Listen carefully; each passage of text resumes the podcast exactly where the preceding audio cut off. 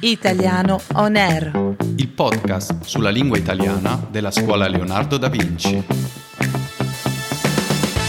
Buongiorno a tutti i nostri amici e benvenuti a una nuova puntata di Italiano On Air, il podcast della scuola Leonardo da Vinci sulla lingua italiana. Quella di oggi sarà una puntata davvero speciale perché abbiamo l'onore di avere qui con noi un ospite di cui in questi mesi tutto il mondo sta parlando. ChatGPT. Per chi non lo conoscesse, ChatGPT è un software basato sull'intelligenza artificiale e specializzato nella conversazione. Abbiamo pensato di fargli alcune domande sull'Italia e sull'italiano. Vediamo come se la cava. Ciao ChatGPT. Ciao. Come posso aiutarti oggi? Oggi parteciperai insieme a me a una puntata di un podcast per studenti stranieri che studiano la lingua italiana. Vorrei parlare con te di alcune curiosità sull'Italia. Certo, sono felice di aiutarti. Potremmo esplorare diversi argomenti, come la cultura, la gastronomia, la storia, i luoghi turistici, o altro ancora. Fantastico. Ti farò delle domande difficili, quindi attenzione. Partiamo dalla geografia. Sappiamo che le principali isole italiane sono la Sicilia e la Sardegna. Quante isole ci sono in tutto in Italia? In Italia ci sono circa 450 isole e isolotti, sebbene solo alcune di queste siano abitate. Tra le isole maggiori, oltre alla Sicilia e alla Sardegna, si possono citare la Corsica, che è in realtà un territorio francese ma si trova a pochi chilometri dalle coste italiane, la Maddalena, l'Elba, Ischia e Capri. Sì, nonostante sia molto vicino alla Sardegna, la Corsica appartiene alla Francia. Bene, prossima domanda. Se tu ne avessi la possibilità, quale sarebbe la prima città italiana che visiteresti? Come intelligenza artificiale, non ho la capacità di visitare le città in modo fisico, ma se dovessi suggerire una città italiana interessante da esplorare, potrei consigliare Firenze.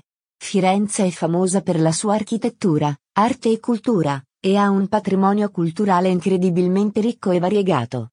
La città è stata il centro dell'arte e della cultura durante il Rinascimento italiano, e oggi è sede di importanti musei come la Galleria degli Uffizi e il Museo Nazionale del Bargello.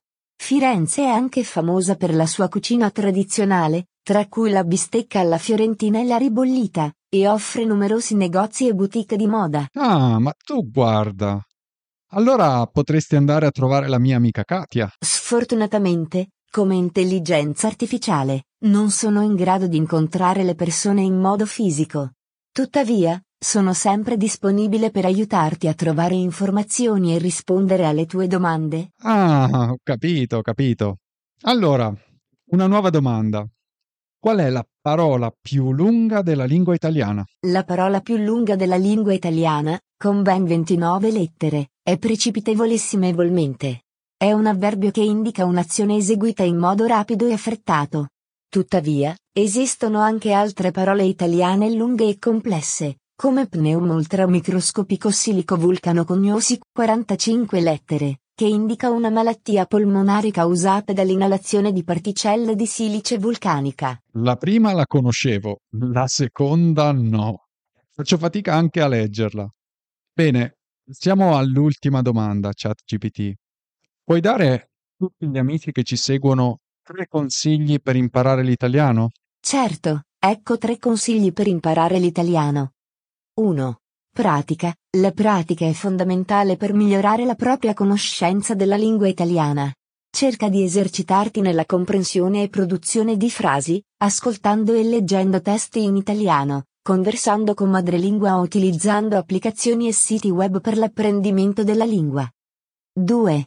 Immergiti nella cultura italiana. Per imparare una lingua non basta conoscere solo la grammatica e il vocabolario, ma è importante anche comprendere la cultura del paese che si parla. Dedica del tempo a conoscere la cultura, la storia e le tradizioni italiane, leggendo libri, guardando film o visitando luoghi più importanti del paese.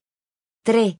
La cosa più importante di tutte, ascolta tutte le settimane il podcast italiano On Air. In questo modo potrai migliorare il tuo italiano in modo semplice e divertente. Grazie ChatGPT, è stato molto divertente parlare con te. È stato un piacere parlare con te. Se hai altre domande o curiosità, non esitare a chiedere. Sono sempre qui per aiutarti. Per oggi ci fermiamo qui. Un saluto a tutti i nostri cari ascoltatori. Ci ritroviamo la prossima settimana con una nuova puntata. Ciao!